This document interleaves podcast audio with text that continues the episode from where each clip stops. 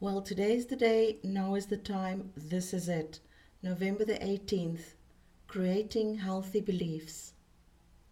At the core of my dysfunction lay an overwhelming moral structure that served to protect me.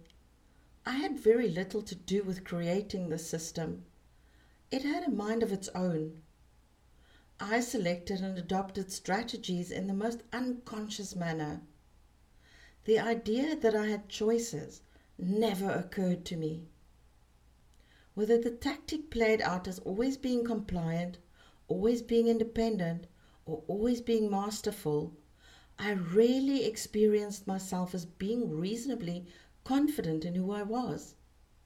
I was an identity crisis, having an identity crisis.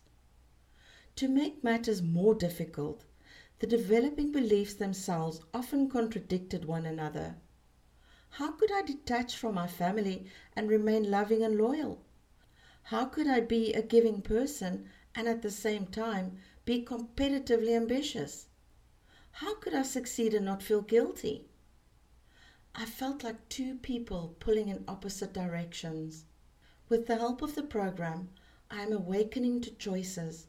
I take steps four and five in order to vacate a space, once clouded with contradiction, so that I can create a new space, a new space more reflective of my conscious self, my real self. I keep the beliefs I want to keep. I let the others go.